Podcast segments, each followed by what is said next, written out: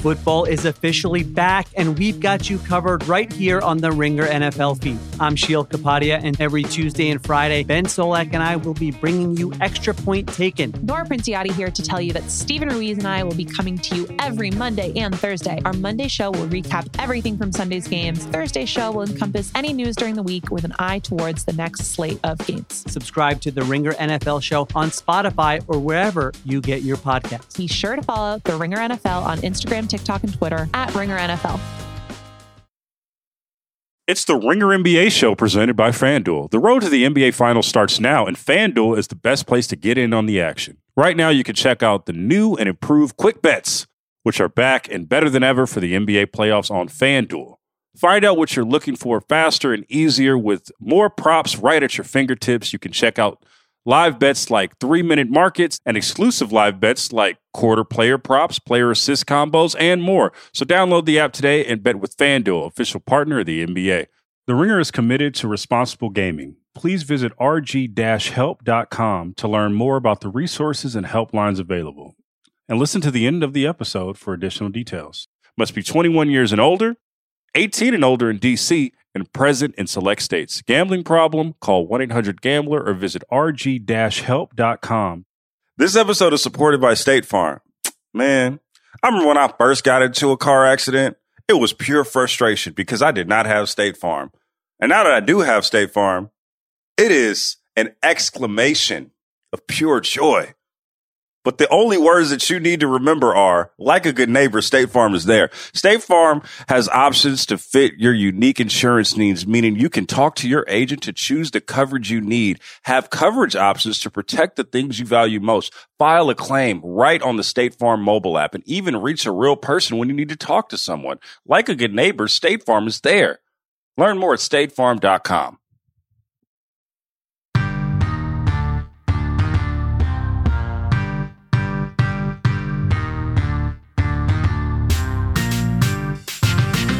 What's poppin'? Real ones. Logan Murdock here. Raja Bell there. Motherfucking Monday, so you know what it is. We got Howard motherfucking Beck in the building. Mm. Yo, Howard, we've been getting we, we kept we brought you back on for another week. It's supposed to be until whenever because last week was really good. Last week people loved it. I got so many compliments from people about how Howard is the new star of the show. So, welcome back. Welcome back, Howard. I passed the audition. I get to stay. That's awesome. You get to stay. You know what I mean? You get to stay. You get to stay. You're here. Thank you. Appreciate that. we are here to to preview uh to preview the NBA season as best we can in the hour and change that we have. Uh I just wanted to bring a story into the uh the podcast from over the weekend. I got initiated into uh, a Gregg Popovich moment over the weekend, guys. I got popped.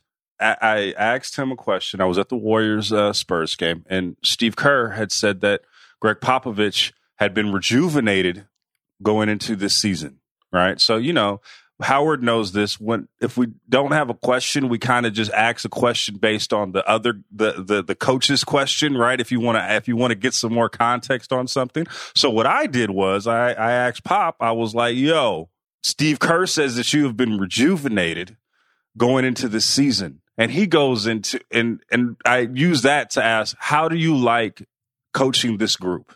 Right? That seems like a a cool question to ask, right? All Popovich heard was you seem rejuvenated. So he goes into his spiel about am am I am I am I I'm paraphrasing here, but he's like, Am I in a mental institution? Am I depressed? What did you hear? right? And I'm like I'm like, well, Steve said this, not me. Steve knows you better than I do. And he goes, Steve is an asshole, and then goes into the next question. So that was my weekend, guys. That was that was that was that's that's how my weekend went. That's a lot more excitement than I had. Yeah, me, me too. Um, I, I would say though, you find yourself like in a pretty cool fraternity of people who have, up. who have uh, up had that interaction with Pop. Man, that's legendary shit though. Yeah. Have you No, had that's yours? actually tame.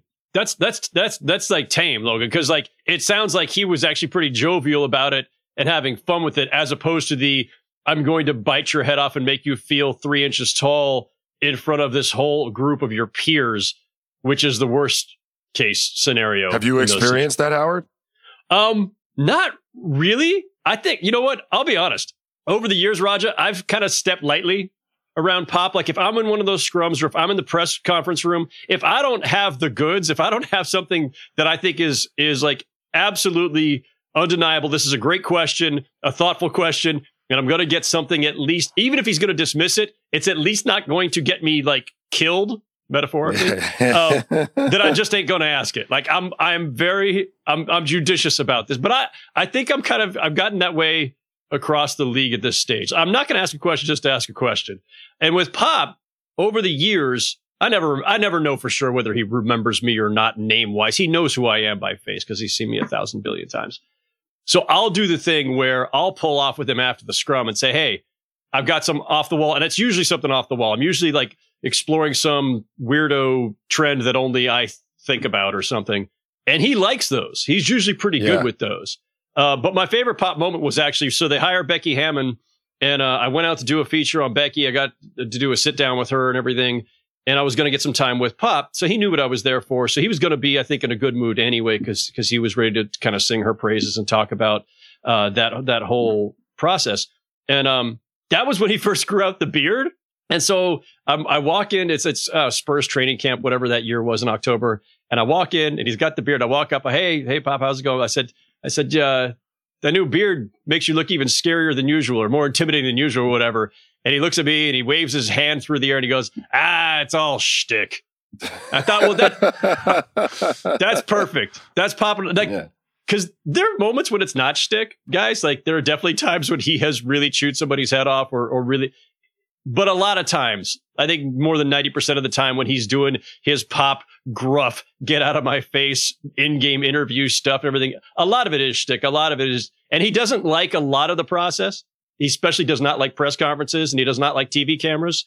He's actually really, really great with us. If the topic is right, if he's in the good mood and everything else, like he is as thoughtful of an interview as you can get. So I've, I've, I've enjoyed most of my interactions with him. That's what's up. Pop, Pop subscribes to, I'm, I'm a firm believer in keep them guessing. Yeah. Like pop pops like that, bro. You you really don't know what you're gonna get, right? Like I could be laughing, I could be joking, it could be shtick. Maybe I'm maybe I'm not in a good mood and I'm gonna MF you all day. Like I don't know, but neither will you. As an honorary spur, Raja, as an honorary spur, did you have any pop moments? Um, no, no, no, no, no. I was I was young, trying to make a team. They were they were in a really weird spot as a team, trying to kind of keep the window open. Um, I've had a lot of interaction like with Pop after I was cut from that team and was playing on good teams against him, where you know we've had some some nice exchanges. Like I've I've always been a huge fan of his, and and he's always had nothing but kind words for me. Um, yeah, I've, I've told the story before about how my career ended, though, right? Where I like I felt terrible about that getting on a plane. They were looking for, uh, according to my agent, they were looking for a couple vets to come in and be a part of the part of the team. And one of my deals with my agents was I wasn't going through the meat market again of of like trying out for teams with like eight or nine other dudes. Like if they want me, I'm here, I'm in shape, I'll go out and play. So he was like, Yeah, they just want you to go play in a couple pickup games, see that there's a little bit of tread left on a tire, and you should be good. So I went out and I got off the flight, and the first sign that something was wrong was nobody met me at baggage. Now, I'm not high maintenance. I don't need you to meet me at baggage, but typically someone meets you at baggage. So I was like, mm, this isn't great. Then I got outside and there was a van. And when I hopped in the van, I was like, let's let's bounce. And he was like, "Oh, we're waiting for somebody." I was like, "Ooh, this is this is not good." So, Kalina Azabuki showed up. I'm like, "Okay, maybe it's just a couple of us gonna hoop." And as we're going back, I'm picking the staffer's brain, and he's like, "Yeah, it's like he started listing off like 10, 11 dudes." So like, I got to that hotel. I didn't even check into the room. I turned around, caught a cab back to the airport, and bought a ticket home. So I had to call Pop and RC Buford I left him voicemails. I'm glad I didn't get him on the phone. Like, hey, I know you guys respected me. I really apologize. This is a personal thing. It's got nothing to do with you guys. My agent like fucked this up. I I I love you guys. Bye. And so that was my that's the last time I, I ever talked to Pop or left him Damn. a message. Damn, damn! You curve pop. You really should. Well, I didn't really curve. I didn't curve. The tables just, have turned. Darkness, everybody. exactly, exactly. That was. um, all right, let's keep that. At, let's keep it in San Antonio to start this preview, guys, because during that game that I was at, Victor Wembanyama was incredible. like I've never seen. You know, I wasn't here when LeBron had first started in the league. I'd seen it as a child. As um, I, me and me and Third Eye Kai were pretty much were annoying Howard Beck with our age difference. But anyway, I, all that to say, wasn't there for LeBron. I was too young to be in the building for that. But like to see Victor I've never seen a, somebody so young take control of a game. And I know it was preseason. I'm sorry, Raja, but I've never seen someone take control of a moment against real vets. He he blocked Andrew Wiggins, Klay Thompson. He might he got Steph Curry. I think all of that was in the first half. And just really set the tone. People were scared to go into the lane against Victor. I will start this question off with Raja. What are reasonable expectations for a Victor Wembanyama rookie season? Um, I think he's a 20 and change guy a night. Like I, you know, I'm, I'm not great with stats. You got to forgive me there. Like I'm, I, like, but he's a 20 and change. He's the type of dude who can roll out of bed with what he's working with and and in an NBA game get you 20 plus points, right? So like I'm penciling him in if he's healthy and he doesn't, you know, he can withstand the rigors of the season. Like I'm penciling him for for close to 20, 20 plus. Like I just I really believe that. I I will say it again. Like I was up in Philadelphia this weekend. Um, and I got to be around my young cousins. Uh, one of them played at Loyola, Maryland, and then he was at uh, Albany, and the other one is at at uh, Tufts up in uh in, in and so they're they're basketball junkies, right? Like these guys like live it and they're in it in a way that I'm not anymore. And Wemby was the topic of conversation all all Saturday night, and like it was universally agreed upon. Like that, you don't see that walking around in any of the gyms that they're in. Like that size, length, skill the feel combination. That shit is rare. And I, I know it. Howard and, and I kind of said it, but the reality is I'm not in the gyms anymore. Like I don't see the best players in in Philadelphia, you know, weekly. So maybe there's some shit out there that I don't know about. Like I don't know. But according to everybody, even the younger ones, like that's that's really rare. And I will just say again, like, so you referenced LeBron. LeBron came into the league. LeBron was a physical specimen. There was a skill set but it wasn't a refined skill set as of yet. I know this because I was tasked with guarding him, and you know, I he couldn't really fully take advantage of me in the post yet because he hadn't really developed that part of his game. Let's say, right? Like they were, you know, even when KD came in, he was really good, but there were some things that as a an older defender in the league, I might try to bait you into because I've just been around the block more than you. Like, do you know what I mean? Like, really uh, and like sure KD Wemby, versus uh, Ron Artest in the in the, his first playoff series, basically, right? Like something along the same example when of an adjustment.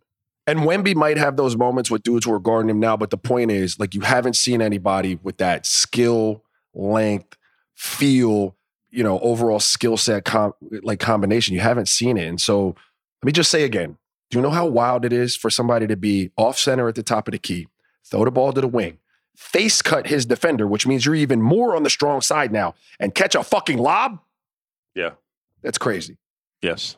I think you phrased this question as reasonable expectations, Logan. Dude, reasonable went out the window a long time ago with this guy. There Victor Wembanyama's existence isn't reasonable. Like yeah. being that tall, that long, that skilled, that everything, not reasonable, not logical, not not real. I, I, he like he still seems like an invention. It's like he's the first AI NBA player. I think. Listen, Michael Pina, our colleague Michael Pina, put up twenty, and and granted, these are supposed to be increasingly bold predictions, so they're all a little out there. Pina was uh, very creative, let's say, but he's got Wemby winning Defensive Player of the Year as a rookie, which, by the way, doesn't seem entirely crazy for a guy who can block shots on every inch of the court. What's what's what's he averaging in the preseason blocks per game? What's he? I think it's right like three something, and it's in like 19 minutes a game. And it's in nine. Yeah, that's on. It's crazy. It's crazy. It's crazy. Let, me just, let me just say one thing, Logan, because I want you to get in your bag. But Howard just said he looks like some shit where I'll walk into my kid's bedroom at night and they're in the middle of a 2K game. And there's this yeah. dude that they've created that is seven foot 11 that handles like a PG and shoots fucking uh, curl, tween, step backs in full stride in transition. That and, and, you're looking at it like I've literally said to my kids, like Zen, that's unrealistic, bro. Like, of course you're going to win every game. That character that you created doesn't exist. He well, he does now the Spurs being a 2K, the Spurs being a 2K team that you go to is is fucking insane. That's not that's not what we did. Even during like the, the peak of Tim Duncan, we would never be picking the Spurs in no 2K.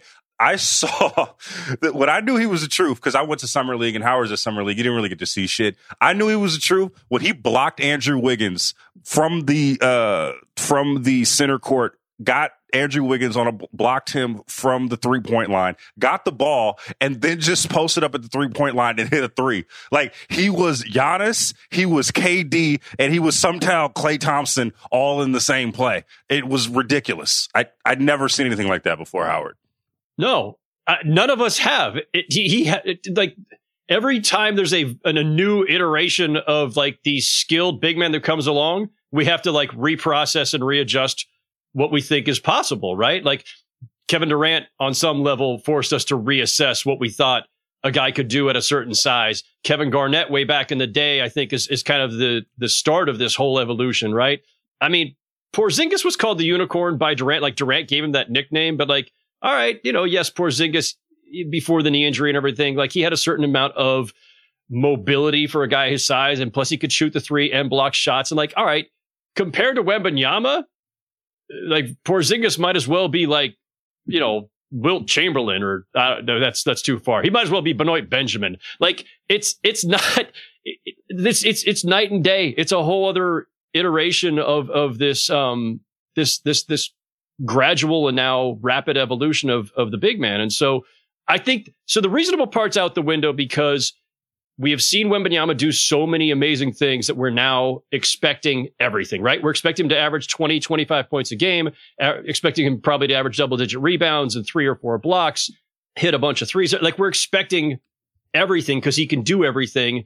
And the unreasonable part will be he is still a rookie. He is, you know, going to have to deal with the rigors of the NBA and an 82 game season. And if there's any concern at all, it was going to be he's skinny, he's light. Can he can he handle the, the pounding and all that? We're not, you know, this isn't the 90s or the early 2000s anymore. He doesn't have to guard Shaq or Alonzo Mourning even. Like I, he'll be fine, but there's still a certain amount of that that he's going to have to adjust to. And the Spurs, being the Spurs, are a really smart organization on the health side of things. They're going to manage that, right? They're going to manage expectations as well as they can, and they're going to manage his load uh, because that's what they do. And I, so I think he'll be fine. But like, we're going to see him All Star Weekend, not just in like the rookie sophomore game. He's he might make the actual game, e- even if the numbers aren't there, because fifty percent of the vote is from the fans. He's he might be the leading vote getter, uh, at least among the fans in uh, in the Western Conference. It's it's it's not Yeah, crazy gonna to think. him.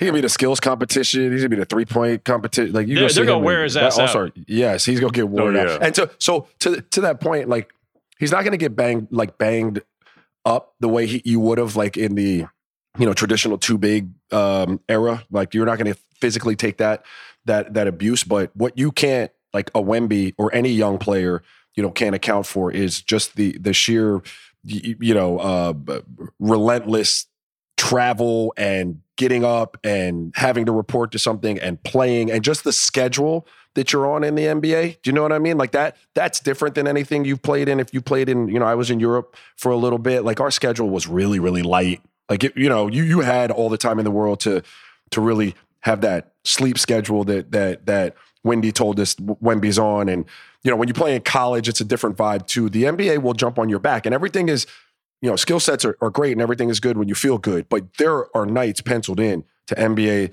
you know, seasons where boy, you get out there and even in the layup line, you feel great. And then when the tip goes off, you're like, man, my legs feel like, you know, 20% heavier than they normally feel. Like those are the nights that he'll have to work his way through. And then you'll really get to, you'll really get to see like where, where he's at, right? Because that's part of it. It's what, what, what you're doing when you feel great. And we've only played a couple preseason games is one thing.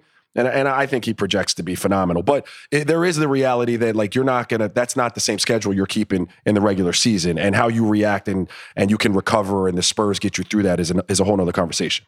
All right, let's go take a flight. We're going to Philly, where the Eagles are kicking ass and you know doing great things. But the other team, the basketball team, has some real problems. We see we've been talking about James Harden at length.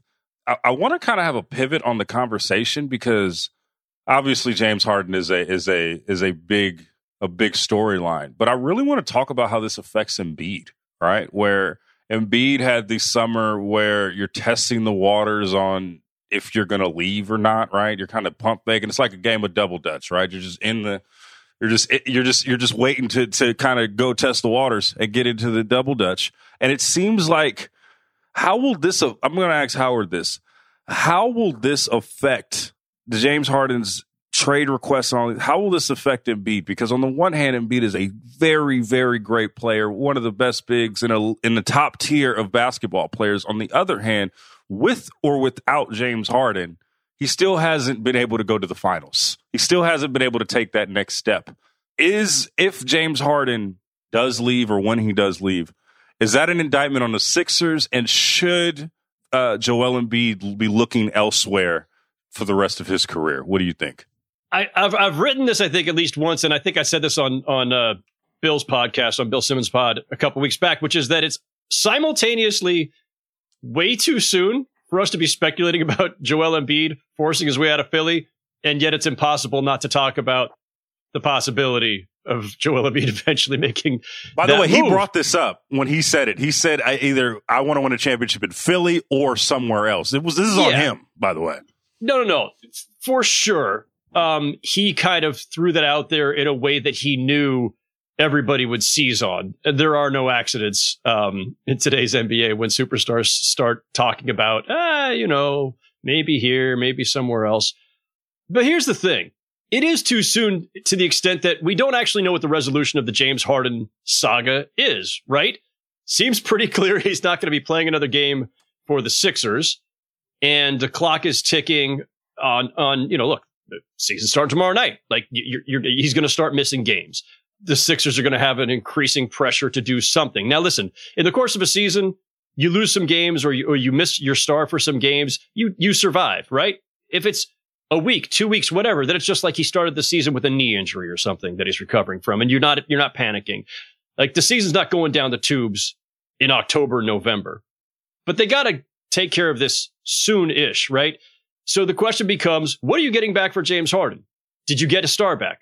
Because that's Daryl Morey's goal. Okay, next thing. If you didn't get the star back, did you get enough back to redirect those assets for somebody else's star, for some other star? Because that's from the way Daryl Morey has laid it out, that would be the secondary goal, right?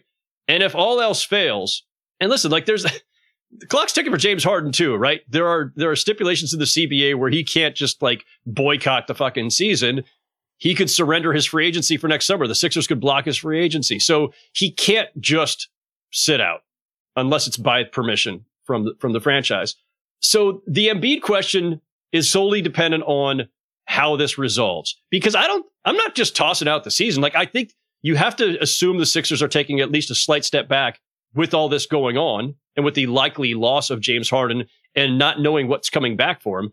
But what if Tyrese Maxey makes the leap? What if Maxey's an all star this year? What if they get just enough from like they've got a pretty solid, just kind of supporting cast, but you need two stars. Embiid needs needs a tag team partner. So it, it's not to to diminish Harden's importance at all, but because they have the luxury potentially of, of a of a Tyrese Maxey who's been on that climb, who looks like he's ready to break through. If that happens, maybe the season's okay. And maybe they get something for Harden either by the deadline or whatever. And then they've got cap room next summer. Like they've got chances to fix this to placate Joel Embiid. And to date, guys, that interview notwithstanding, Logan, that you were alluding to in the summer, Embiid's not exactly like walking around either pouting or or saying other things to make it sound like like this is an urgency. Like like like he's he's he's ready to hit that button. Like that's not it's not there yet. We might be there by next summer if the season goes badly, but I don't think we're there yet. Yeah, I mean, I look, I would, I would agree 100. percent I don't think that the expiration date is is right now for that for that relationship. I think there are things that have to be sorted out. Um, I think Joel Embiid.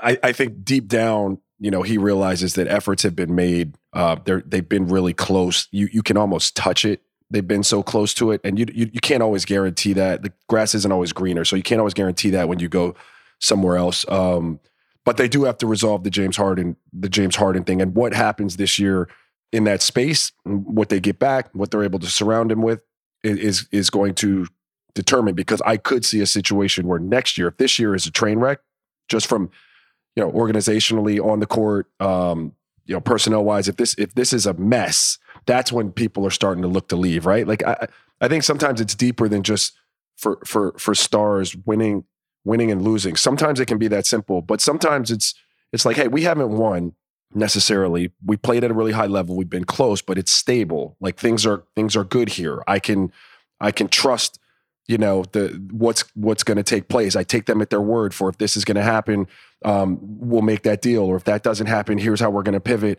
and put something else around you. And so the stability is something that is important. So I, I think that factors into it also. I don't think it's always as simple as, hey man, I'm not winning here, I'm ready to leave if, if that makes sense. So if the stability gets yanked out from under him um, and, and, it gets really messy and and everything, then, then we can have a different situation next summer. I mean, when I think about it, I think the the Sixers have done right by Joel throughout, at least the front office throughout the last what six seven years. I mean, I think they've done a good job. They've got. I mean, it's on been paper, like three different front James, offices. Yeah, yeah, it's fair. They've moved, however, but, they, but no, there's but been like, a lot of moving have pieces. Put, they put team. They put. My my point is that they have put throughout the front offices in recent years, they have put people around Absolutely. him. If you say Absolutely. on paper, you put a James Harden on around him, you put a Ben Simmons, you pivot, and when that doesn't, you get James Harden, or also you get a Jimmy Butler in the building to play alongside him. I do now it hasn't worked out, but you can make the case that they have done right by him in that way. Well, yeah, that's the thing. no? Right. The biggest blemish is letting Jimmy Butler leave. And that wasn't even this front office. That was a prior front office, right? So even that mistake, you know, like it doesn't matter, right? Ultimately, if Embiid decides he's just had it, it doesn't matter who's in that chair right now. It's it's the totality of the last however many years. But Yeah. that was a prior administration, and the, you know, Ben Simmons. These these are strange. These are these are tough areas to kind of like parse, right? I don't think the Ben Simmons thing is on the Sixers overall. That's that's my view of it. Like, so if you're Joel Embiid, and it didn't seem like Embiid exactly was like he and Ben Simmons obviously were were kind of you know in different universes anyway. It's not like they had some completely different bond. personalities. So so I, I don't think Embiid was like Embiid's probably giving the benefit of the doubt in that conflict to the club, not to Ben Simmons. And in the Harden case, might be the same again, right? Um, so depending, and I'm I'm just I'm I'm interpreting and assuming a little bit there. I don't know that for a fact, but it seems to me that unless you think that the, the franchise kept screwing up with these guys, then you're giving the benefit of the doubt to them, and they have like they've gone all out to try to do what they can for him. It just hasn't worked out, and some of that's on Joel Embiid. I agree with that. With the with the the some of that being on Joel. Like at a certain point, you are even with Harden on your team, even with all the, this is your team, and they go where you lead them, right? even look at the, uh, the the series against the Celtics. Like there were times where Joel was great, but Joel also fumbled the bag, as me and Raja have alluded to a lot last year. Um, speaking of Boston, do want to talk about Boston really quickly because they're very intriguing to me, right? Like probably, I mean, before especially before the the Bucks trade to uh, get Damian Lillard, were unquestionably in my eyes the most talented team in the Eastern Conference, right? Where they have the two J's, um, even when they even trading Marcus Smart, you know, they have Kristaps Porzingis, they do have a core, and they also have proof of concept. They have all gone deep in the postseason the last few years. This last season was a tricky one because they they again were one the most talented team in the league, but talk about Joe Mazzulla, his timeouts, relative inexperience. I don't put all the blame onto him, but there were some signs from the coaching end on that. I want to go to Raja on this one. When you look at the Celtics right now, is it put up or shut up time at this point, right? Where they do have they do they have signed the Jays, they do have a Kristaps Porzingis. They have come up short the last few years, you know, with the finals and then last year's just collapse. What kind of what kind of time were they on going into this season?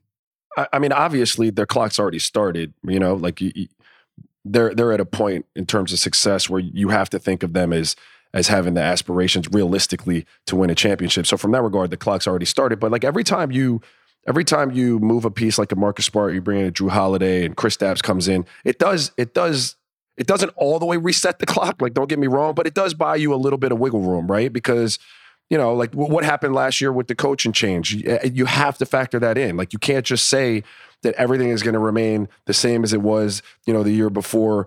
You know, when when, when you had a more seasoned coach, right? So I, I do think that their expectations should be high, and I expect to see them back in the Eastern Conference Final, and and that should be another knockdown, drag out type of series. But if it shouldn't work out and they don't win a championship this year, like I don't think it's panic mode in Boston.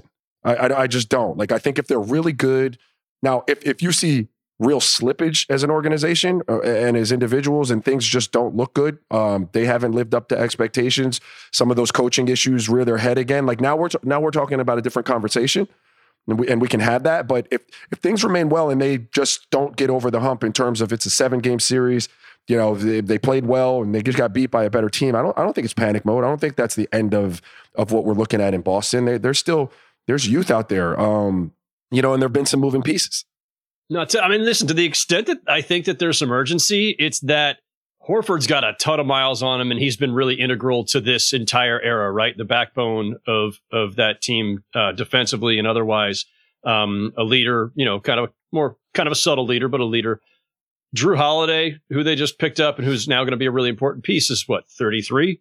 So, like, there's some age stuff going on. There's also just the whether it's the players themselves or the franchise sometimes when you've had a one two punch for a while and they haven't broken through, at a certain point you start to question. Either you question or the players themselves question. And, you know, listen, I've, I've talked about this before. There's been rumblings around the league for a long time that Jaylen Brown might want to explore the possibility of being the number one somewhere. And I don't know how much stock to play play in that place in that, but that is I've heard that, you know, on a kind of rolling basis in recent years and he just got a massive, massive contract besides. So there's the other pressure point.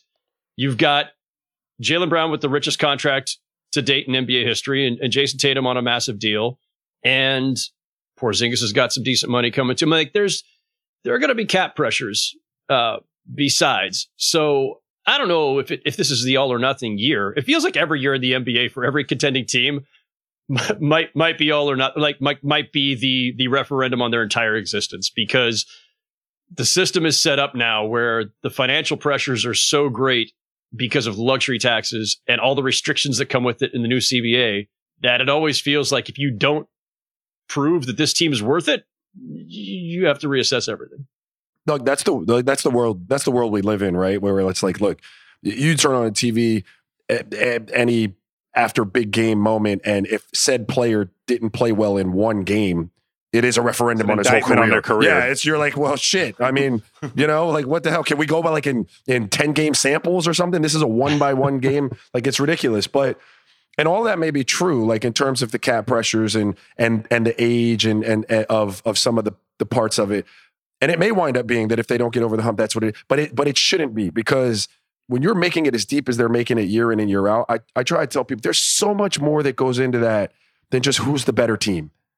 It's so more it's so much more fucking nuanced than that. Like and and you know i'm not saying that occasionally you won't get a case where hey that's just the better team that won but there are a lot of moving parts. And as you extract pieces that are really important and you plug other ones in you have to you have to accommodate for that in the equation a little bit and you know i don't know to what degree or what percent but it's just it's just the human element of it right and so again if you saw that this team wasn't constructed well and there was real slippage, or you saw that relationship stale before your eyes, Jayson Tatum and Jaylen Brown, and there was real shit that we could point to on a night to night and be like, look at that, look at that body language, look at him, bro. Every time that happens, he's he look at that passive aggressiveness. Like if that starts happening, I, I, I then yeah, obviously, but anything short of that in a world where they're competing and things look good and you know and and let's say they just don't get over the hump I, I don't i don't i wish that we weren't in the world where you'd have to say, hey, man, we got to break that up. One of the things that when I think about the Celtics this season, and I want to get your take on this, Howard, is is Joe Mazzulla and the evolution of him as a coach, right? Now, last year he was thrust in that position after Ime Udoka's departure, and you know a lot. of The criticism was, and boy, did Raja have some criticism for Joe in the playoffs my last bad, year. Joe. Jesus. Hey, my bad, Um, Joe. just was on his head. But um, a lot of that had to do with you know inexperience, right? Uh, just the timeout situation that he's been doing, right? And they they've got the, the Celtics have put lead assistants. Charles Lee is one of them. Sam Cassell, I believe, is another one. Lead assistants to help with that transition as a young coach. What is what does Joe Mazzulla have to prove this season, Howard? You know, they also just brought in Jeff Van Gundy as a what consultant? What's his title?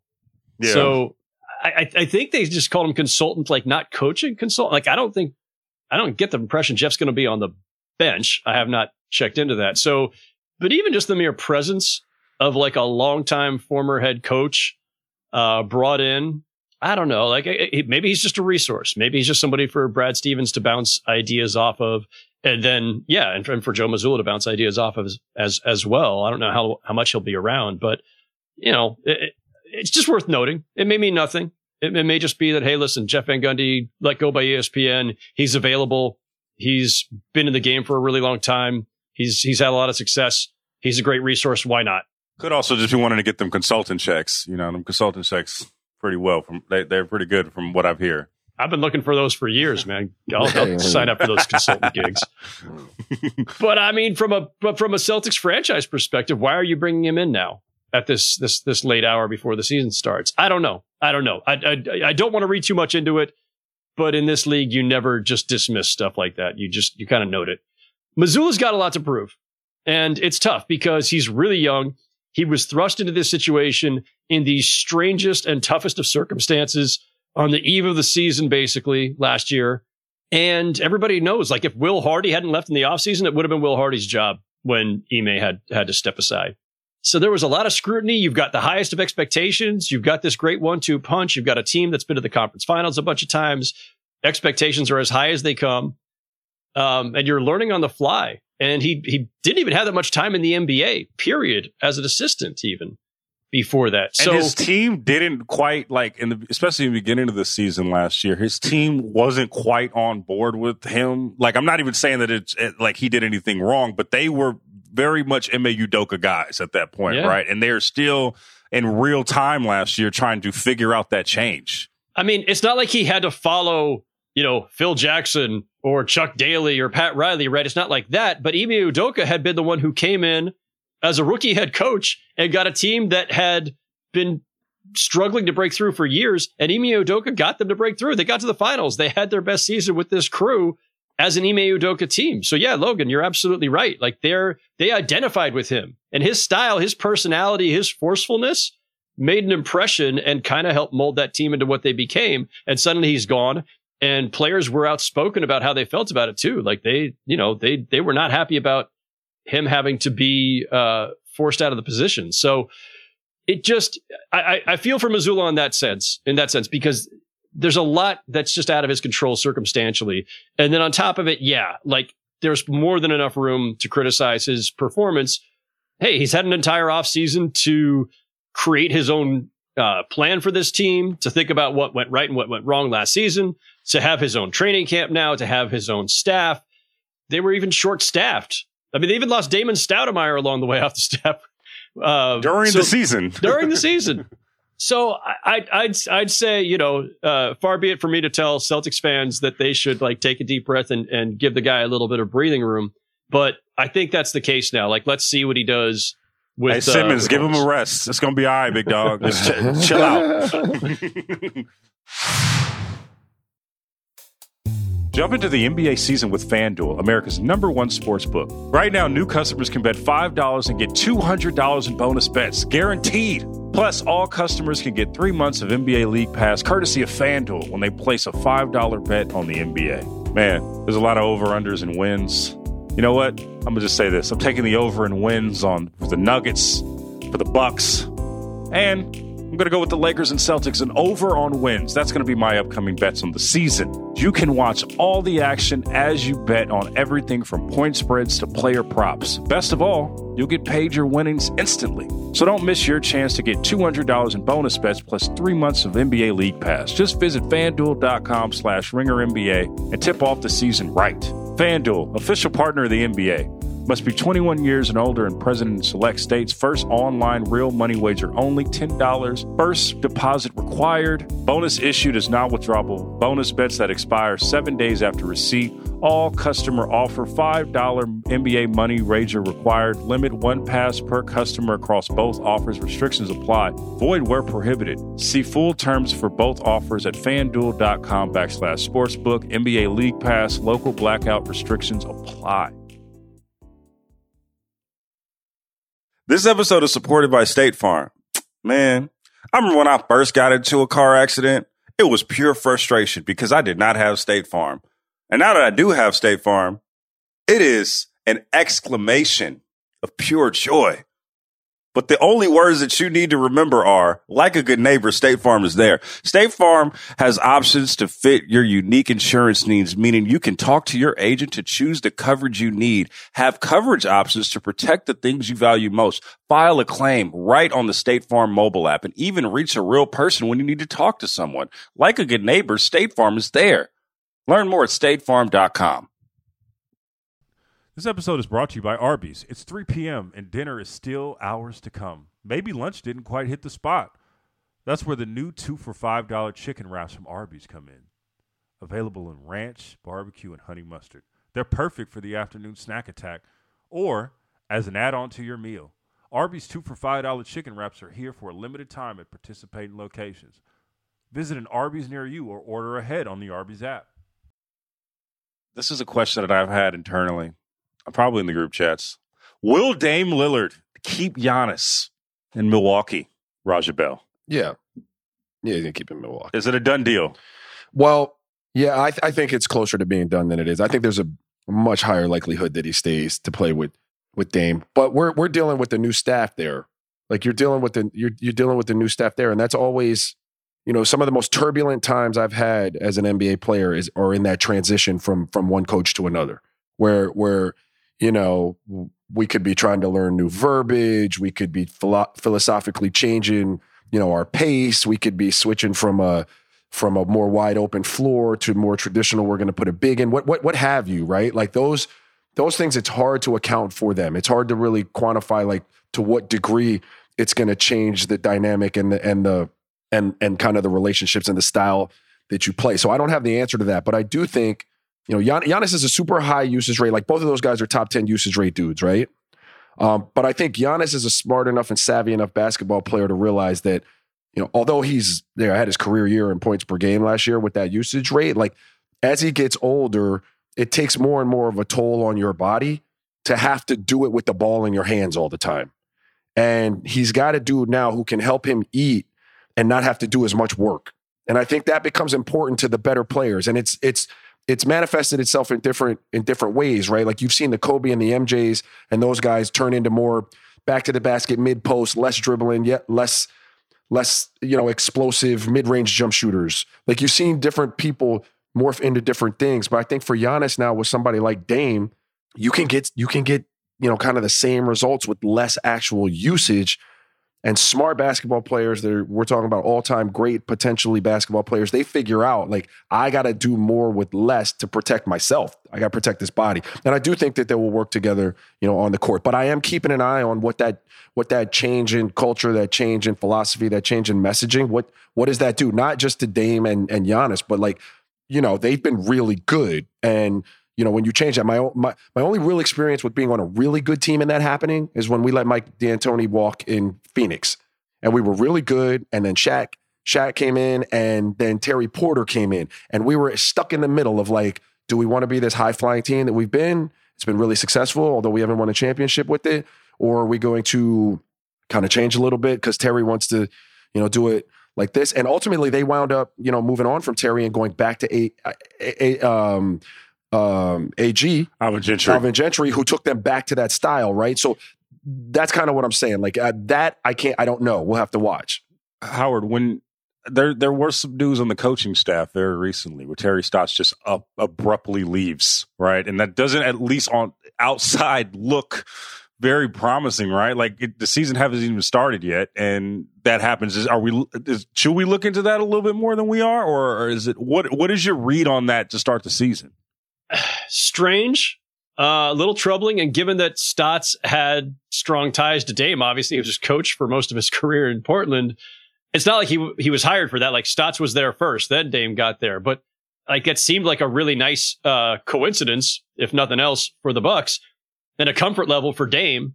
And Stotts was going to be the offensive coach, right? And and as a guy who knows how to maximize Dame and has a comfort with him and a and a, a rapport there, for him to all of a sudden just up and go the week before opening night, I, I, haven't poked around too much on this, but like the yeah, I mean we've all heard the same kind of stuff. It's just there was tension between him and, and Adrian Griffin. And you could see that, right? Like you could see how that could happen, right? Adrian Griffin's a rookie head coach who needs to establish his voice and his authority. Terry Stotts is a longtime head coach who hasn't been an assistant in a very long time, who probably is used to a, a certain amount of autonomy. And from everything I've gathered, yeah, he even before this this reported blow up last week at a shoot around, from what I gathered, Stotts was just not feeling comfortable in this kind of diminished role and trying to figure out how to to feel his way so it's not great, but listen, guys, I mean, you know, Raja, correct me if I'm wrong on this or if I'm if I'm leaning too much in the other direction.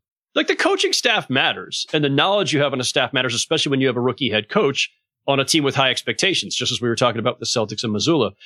On the other hand, really like it comes down to your players. It's it's always still about the players. And this is you have the core still minus Jrue Holiday. You have the core of a team that that won the championship two years ago. And you brought in Damian Lillard, an all-time great who doesn't need to be told how to play the, this game at a high level. And I think he and Giannis are going to be spectacular together. So uh, this may just be a blip. I'm not, I'm not sure that the Stotts thing, it feels like a little alarming because of the timing and the, and, the, and just the, the circumstance. I'm not sure it really matters in the end because the talent is there for this team to go really far. And, you know, and on the, on the, there's the backside of this, of course, how they play this year and how far they go probably matters a lot for how Giannis will feel about staying. But this organization's done everything, right? Like they got they got him Jrue Holiday, they went and won a championship. They went they just went out and got him Damian Lillard, one of the 75 greatest players of all time. Like they've done everything possible. It may not work out, but they've done everything possible. Yeah, I, I don't think you're I don't think you're off. The only the only thing I would say maybe just for just to just to watch like what I don't know is if a Terry Stotts is in there trying to retain some of the style that the old regime had because he knew that the players see players do matter but there's got to be a comfort level there right and there's got to be trust and buy-in from the players that's where that's where it gets kind of crazy so if terry stotts is in there saying hey listen eh, eh, griff this is what these dudes are comfortable in it's been really successful sure you're going to tweak it a little bit and you'd like me to you know tweak it but let's not overhaul it because if we overhaul it, like you're gonna have a lot of dudes that are looking around like, oh shit, what are we doing this? And that that's where things get a little sideways, right? So let's not do that. If that's what Terry Stotts was on and Adrian Griffin's pushback was like, no, fuck it. I'm the new coach. This is the way I want it.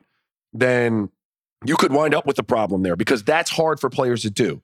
Now, I, I tend to think Griff is a smart enough dude. He's been in those locker rooms. He was one of my vets in Dallas that he knows what I'm talking about, which is when you come into something like that, especially when you're, you know, that team's won a championship and you're a first time head coach. The last thing you want to do is come in there and scrap everything they've done to to to like pacify like and, and feel good about yourself, like to to satiate your ego. Like that's not a good look. And I, I have no idea what's happening there. So I'm hoping it was more like, look, Terry Stotts is an old head coach in terms of old. He's done it for a while. And he's the one looking to change a lot of things offensively. And Griff has the foresight to be like, look, that's not going to end well. So here's what I'd like you to do. And that's why they parted ways. So the right answer to that question, I think, is gonna is gonna be, you know, the answer to how good they are. Like, is Griff trying to change everything and Terry Stotts was the ones pushing back, or was it the flip side of that? Because that is a very hard thing for players to do. As as good as they are, Howard, like as good as they are, Logan, and they're professionals and they play at this high level, pulling the rug out from under them and switching everything on the fly and trying to tell them that your way is the right way, especially when you don't have you know the championship rings to prove it. That's that that doesn't go over well usually. A lot of a lot of ageism on this podcast episode. Jeez, Howard is Howard's about to leave us. Howard's about to go. I think I think Stotts has a few years on me, so I'm just I won't I won't be offended on this one. no,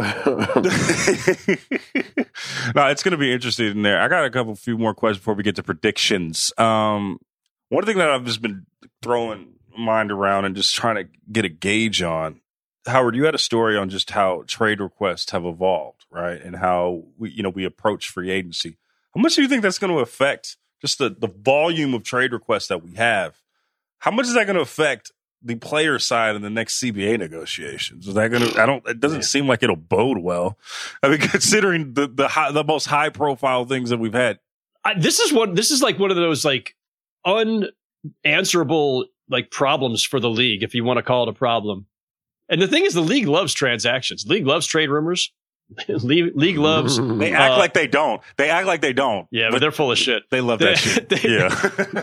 they, they they they love this being a year-round league. They love the fact that the NBA, for whatever whatever it takes, as long as it's not you know scandalous, for the for the league to stay in the, the discussion on the debate shows, on social media, whatever, the league generally loves it. But that said, like the the trend of guys asking out, demanding out, forcing their way out, it's accelerated so much in the last five years specifically. If they were going to try to to tamp it down, guys, I think they would have done it in the CBA that they just agreed to, and they didn't do anything in this CBA to to to to attempt that. And you know, look, it, it takes two to tango. You've got to have the players' associations consent um, or agreement on any new policy you're putting in. I don't know how to to I I don't know how to roll this one back. I don't, and I don't think the league does either. I think this is just where we are. Players make a ton of money now.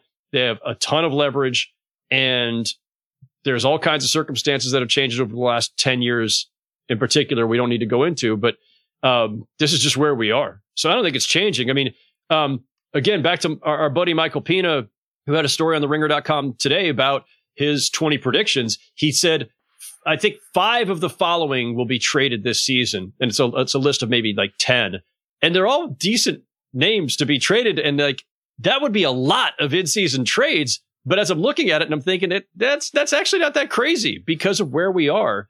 Plus, teams are in, in response to this CBA with all its new restrictions trying to get their books in order too. So the combination of whether it's guys asking out or teams wanting to make moves for their own purposes or cap reasons or whatever does feel like we are heading into a season where we should expect a lot of trade activity between now and February. And if the uh, league denies it, uh, the fact is they'll they'll love it. Raja, does this aff- do, if you're a player right now? We talked about this last episode. If you're a player right now, are you scared at all about like anything coming down the pike or getting something or not being able to get something because of the ramifications of these past star trade requests?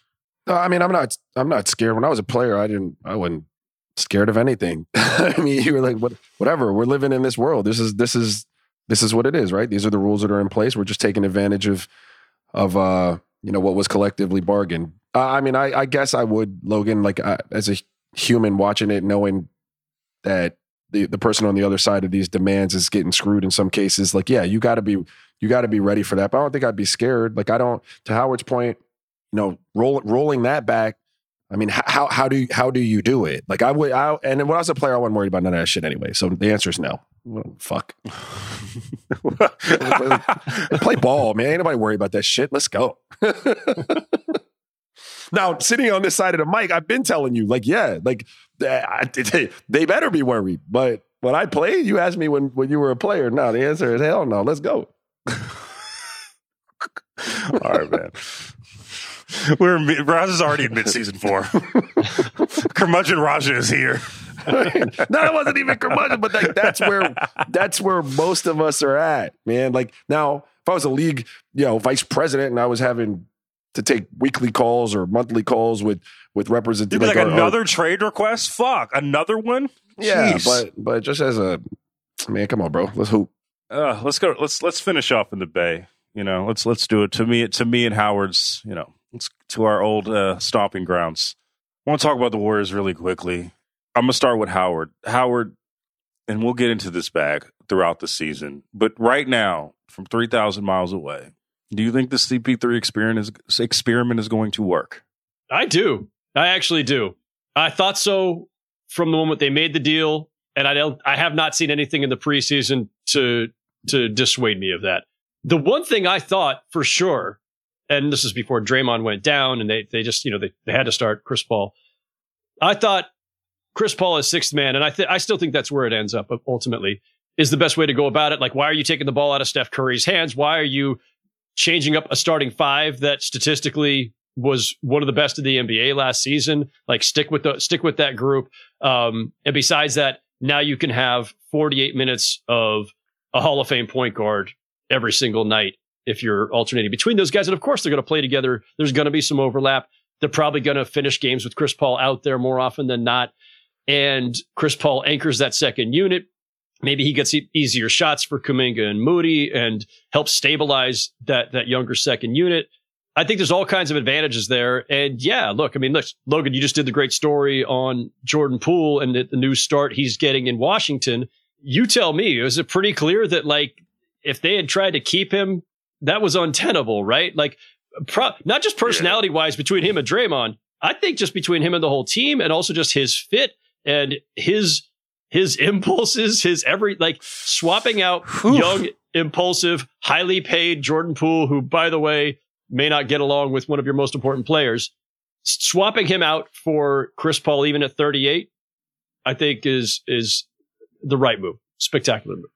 Me and Tim Kawakami has me and him have had a debate throughout the preseason about this, and I am of the mind. I am of the mind that this is what me and Tim agree on. They should have traded Jordan Poole for sure. Like, no matter how good he was, and I think me and Raja agreed on this as well. Like, no matter how good he was, if it's untenable and you guys are trying to win, like, you have to get the guy out of the building. If it's not working, you, this is a fast paced league. And also, like Steph and Klay and Draymond, if that's who you're picking, they don't have a lot of time to waste in their career. They need, they want to compete for titles. My thing is, I just don't know about the age point for CP3. And if history is a guide, I just don't see him holding up in the times where you need him the most in May, in June, so on and so forth. At 38 years old and the last few postseasons that he's had, his body has just not, since 2021, his body, and even then during their finals run in Phoenix, there, he still was out during extended stretches of the postseason, and that's when you know you would want him to ha- want to have him. Now, I think the I've been to all the Warriors games to start the season. I think that they have uh, start the preseason. Excuse me. I think they have looked great in certain spurts. My question is just the longevity and how that will work. And I, I just I don't I don't think we all any of us have an answer for that. But I thought if you were going to trade for a guy maybe you and Raja has, and I agree with him on this. If you're going to trade for a guy for this roster, you want somebody that's young and athletic. And I don't know, man. CP is just not either of those things at this point of his career. It's just it's father time. It is what it is. I just that's where I'm at. More ageism. Look at this. More ageism. Yeah, more ageism. 38 sounds young to me. Shit, I, for me too. I take it right now. Um, I can agree. I can agree with what Howard's saying. You know, I think it does address like the minutes when Steph's off the floor. Um, you know, there there are reasons why that I, I think that a player of that skill level and basketball IQ can fit with other players that have high skill levels of basketball IQs. All of that's fair, but I'm, I always come back to what what Logan just said. I mean, I I just that couldn't be the move that you as an organization were sitting there like licking your chops at as the season ended, saying this addresses the problems like this is the one where, hey, listen, guys, I know this shit didn't end well, but if we can fucking get Chris Paul, I think we're good. I don't, I don't see that, and I could maybe I'm wrong. Shit, maybe, maybe I'm wrong, but I think that's a deal that that you you you, you move on to after you know, you realize that you can't get the one because Chris Paul was always going to be there, man, in some way, shape, or form. He was always going to be there. Yeah, and it might, it might be, it might be a good fit, and and it, like, I'm not saying it, it, it's going to be a train wreck or anything like that, but I don't see that as the move that gets them over the hump. It, I, I, so here's the thing, look, NBA trades, it's it's all like we. You can't set out and have like some idea, like, hey, all right, guys, let's get together. Mike Dunleavy held us up, everybody. We're going to trade Jordan Poole. What do we want?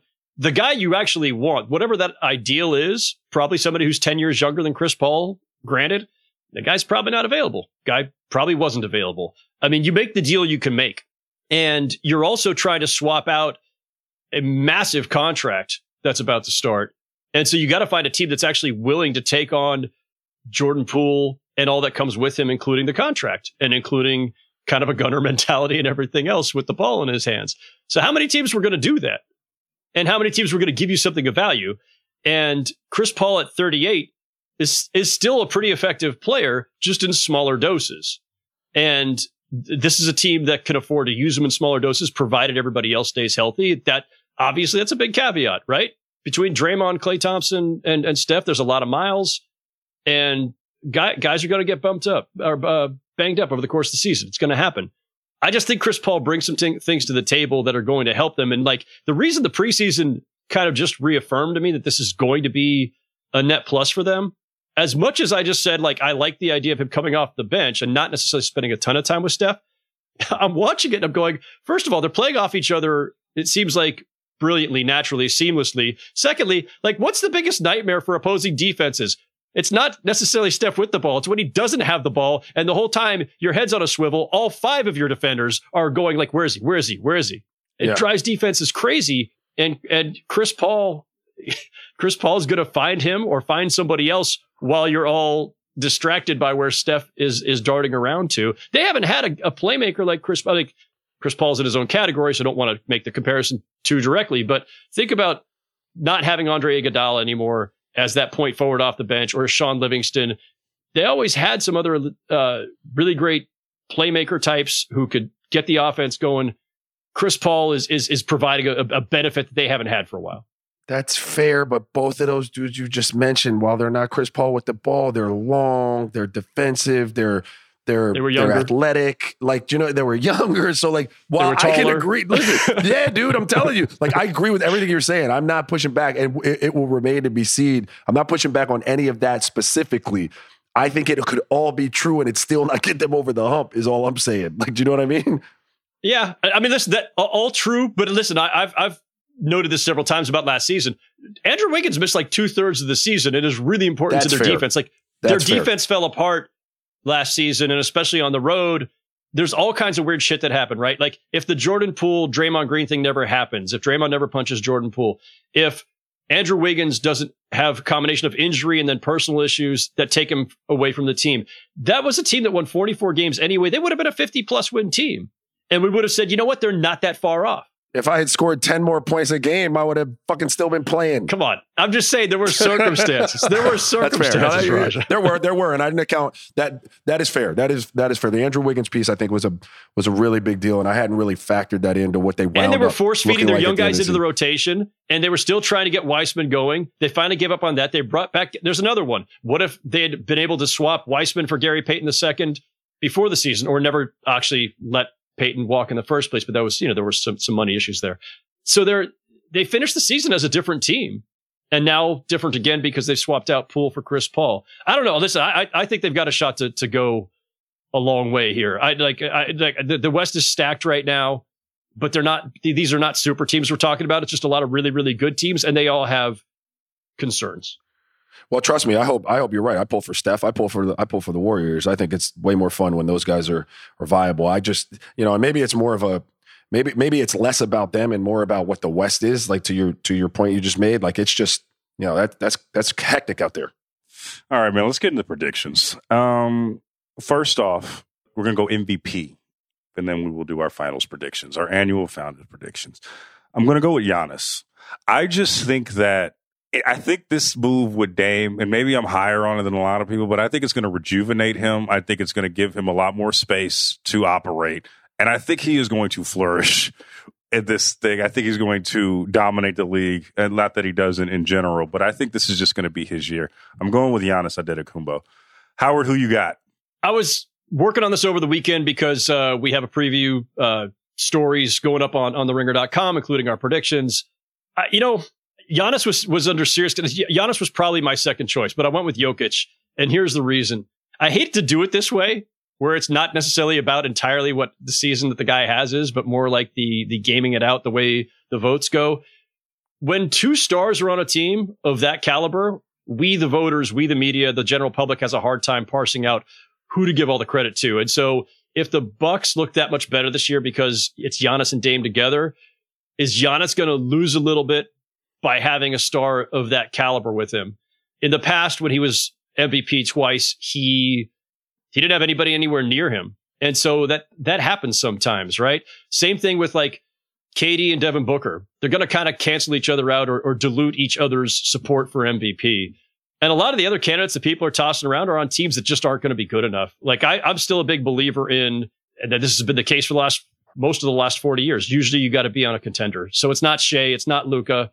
I think it's Jokic again, third time in four hey, man, years. Shaq said Shaq said that uh, the Mavs are winning the title. I don't know what you're talking about with contenders, but I'm gonna I'm, I'm just gonna pretend Shaq never said that.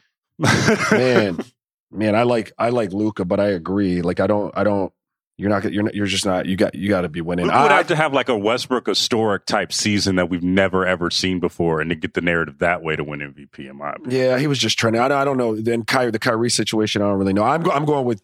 I'll probably go with Giannis too. I think the favorites obviously are going to be the three that were standing there last year, right? Like you got Jokic, Giannis, and Embiid you know, and and Embiid's situation, who knows what that looks like. I could I can make a you know I think is a great case for for for Jokic, but I'm going to go ahead and go with you, Logan, for for reasons stated. I, I think Giannis has a legitimate shot um, to get the MVP. I think he's one of those dudes that mentally, you know, it's got like that that kind of Kobe-ish stuff to him. Like those real killers have that chip on their shoulder. Even though I'm the best player in the league or one of the best players in the league, I was slighted. My team didn't win, and you've you've you've you know made this quest up in your mind that you got to accomplish to be back on top. And so I see him on that type of mission. None of us mentioned Tatum, by the way. I thought about it. I did. Sorry, but like I'm, I you know the Jaylen the Jaylen Brown like you swayed me off of it because I was really going Jayson Tatum for a minute, and he swayed me I off. Of I'm gonna be real, man. This, I, I, I, I, with Jayson Tatum, I need him to. I think there's another level he can reach, but I think that when it comes down to it, I do not like what I see from him when, and this is probably like a postseason thing, but I do not like what I see from him when the season is on the line consistently. This is we saw what happened in the finals against the Warriors and kind of how he kind of just cratered and we we gave that a lot to youth and I know he was injured throughout you know last the the uh, he got injured in game 7 and that is unfortunate but the Celtics were clearly the better team against the Miami Heat last year and there were times where he got Joe Mazzulla though Damn. Shut up, got Joe Mazzulla, bro. They sat in that damn two three zone. You go, you gonna let the damn Heat beat you in a two three zone? Don't get me started, bro. Hey, hey, hey, you gonna let hey, this? hey. You gonna let the damn Heat sit in a two three zone and Hey, with all if you- that shooting you- and all that playmaking and beat Tatum you? was also hurt in that last game. if fucking you were got a Joe top three Mazzulla. player, fuck that. If you were a top three player, fuck that. You know, Fair. There's a lot. There's been a lot. Of, there's been a lot of great all time players that have overcame sus coaching. So I'm not going to give him that. I need Jayson Tatum to take a next step, and I need think to that's fair. trust him in postseason in I think postseason play when the season I mean, is that should the not line. affect whether he can win MVP in the regular season, but the general concern about I agree. Tatum as a superstar in this league, the concern is is is real and legit. not rewarding that. Not rewarding that. I'm sorry. Mm. I know it's Mm. postseason and regular season. I'm just not gonna. I'm not gonna reward it with a preseason pick based on what I've been seeing. Fair. And there you have it. Um, all right, let's go to our finals matchup. I am looking at the my uh, list that is going to come out tomorrow on the ringer.com, our prediction list. I'm going to go with Lakers Bucks, and I got the Bucks in six. I really like what the Lakers are doing. I loved what they were doing going into the last stretch of last season when they made all the roster moves and they got they got better. Like I really love what they did in the offseason. I I am concerned about Christian Wood as the backup center because Christian Wood is I saw him play in in Dallas and left much to be desired specifically on the defensive end. So we'll see what happens on that end, but I think that they are a very deep team overall, probably among the deepest. Now you need LeBron to be healthy and you need AD to be healthy. But if they're healthy, we know that they are um, they are the they can they have the potential to be the best team in the West. So I'm going to pick the Lakers and the Bucks, and I think the Bucks are going to win in six. Is for the deeper team, and I think that uh yeah, I think that Dame on the Bucks puts them over the top. What do you think, Howard? What are, what are your predictions uh, for finals matchup and winner? Uh, for the list that we had to send to our editors for um, that story on the ringer.com tomorrow, I also picked Bucks over Lakers. This was hard. Like, I know, like, we shouldn't spend that much time racking our brains in October for these predictions. They're just supposed to be fun, something to read, whatever. But like, you, you try to put some thought into these things. And like, there are years where it feel like I feel pretty firm, pretty good about the prediction or feel good at least about one. I don't feel good i was torn. I have no idea. It's I think it's a two team race in the East. It's it's Bucks or Celtics. I feel slightly better about the Bucks than the Celtics, but I think it's maybe a coin flip. And the West, it's like, are you picking Denver or the field, effectively? And repeating is really hard in this league. Denver. Like I'm well, listen, I'm not even knocking Denver. I I do think people are like really carried away with trying to make them a dynasty when they've only won one title. Like, can they win? Can they win a second GM? championship? You mean their GM? Are we talking about their GM? I'm not talking about their G. Uh, no, um, I'm, I'm, Mm, okay. um, there are other people Okay. uh, who shall remain nameless who have who have gone there. I just don't see how you start talking using the big D word um, for a team that's won one. If they get to a second championship, because it takes three in my mind to be a, a dynasty. When you get to two, and you're still intact, then you can say, you know what? This team might be on the verge of becoming a dynasty. If you've won one, a lot of teams have won one.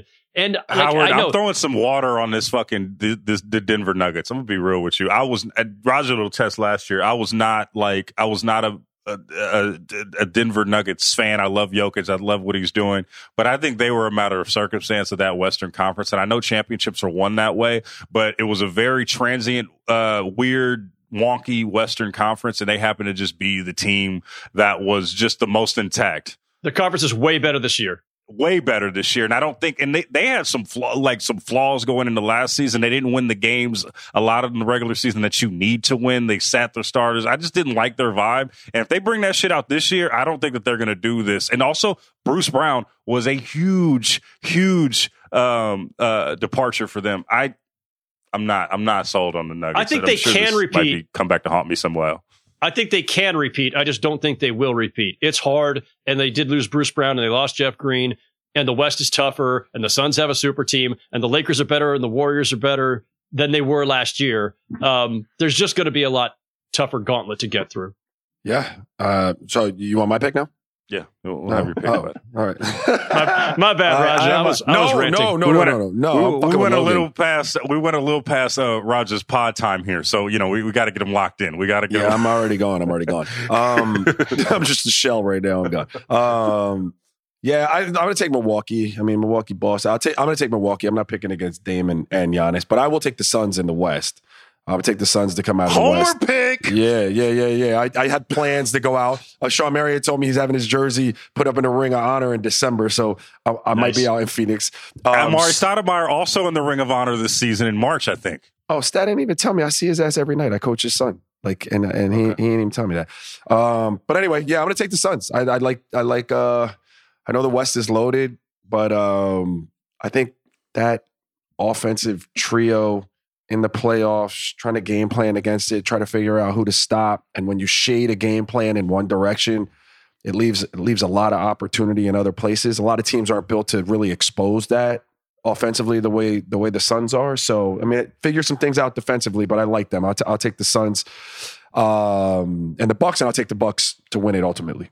I would love that finals, Ra. I'm just really concerned about the Suns' ability to guard front court guys. Like if they got a, if they get a bad matchup against Giannis or somebody, like you you're asking KD to guard Giannis, not Giannis. Well, you're asking KD to guard Giannis, but Jokic in the Western Conference. You're asking him to guard AD and then still give you that. We saw that last year where Jokic was playing against uh, KD and it was like, oh fuck, God, every single time it was tough.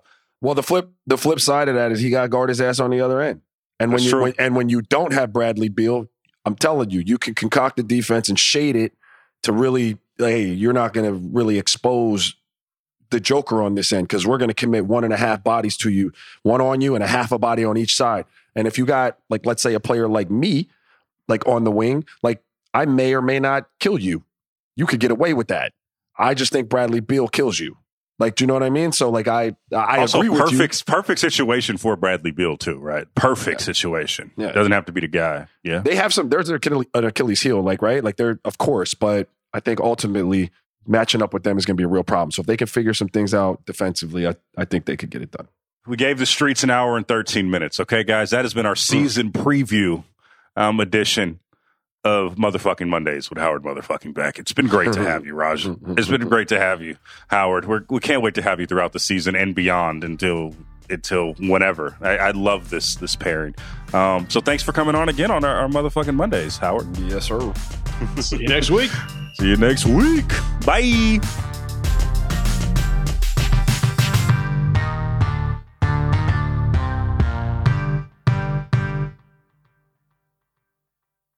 Must be 21 years and older and present in select states. FanDuel is offering online sports wagering in Kansas under an agreement with the Kansas Star Casino LLC. Gambling problem? Call 1-800-GAMBLER or visit FanDuel.com backslash RG in Colorado, Iowa, Kentucky, Michigan, New Jersey, Ohio, Pennsylvania, Illinois, Tennessee, Virginia. Call 1 800 NEXT STEP or text NEXT STEP to 53342 in Arizona, 1 888 789 7777, or visit ccpg.org in Connecticut, 1 800 9 with it in Indiana, 1 800 522 4700, or visit KS Gambling Help in Kansas, 1 877 770 STOP in Louisiana. Visit mdgamblinghelp.org in Maryland. Visit 1 800 gambler.net in West Virginia or call 1 800 522 4700 in Wyoming. Hope is here. Visit gamblinghelpma.org or call 1 800 327 5050 for 24 7 support in Massachusetts or call 1 877 8 HOPE NY or text HOPE NY in New York.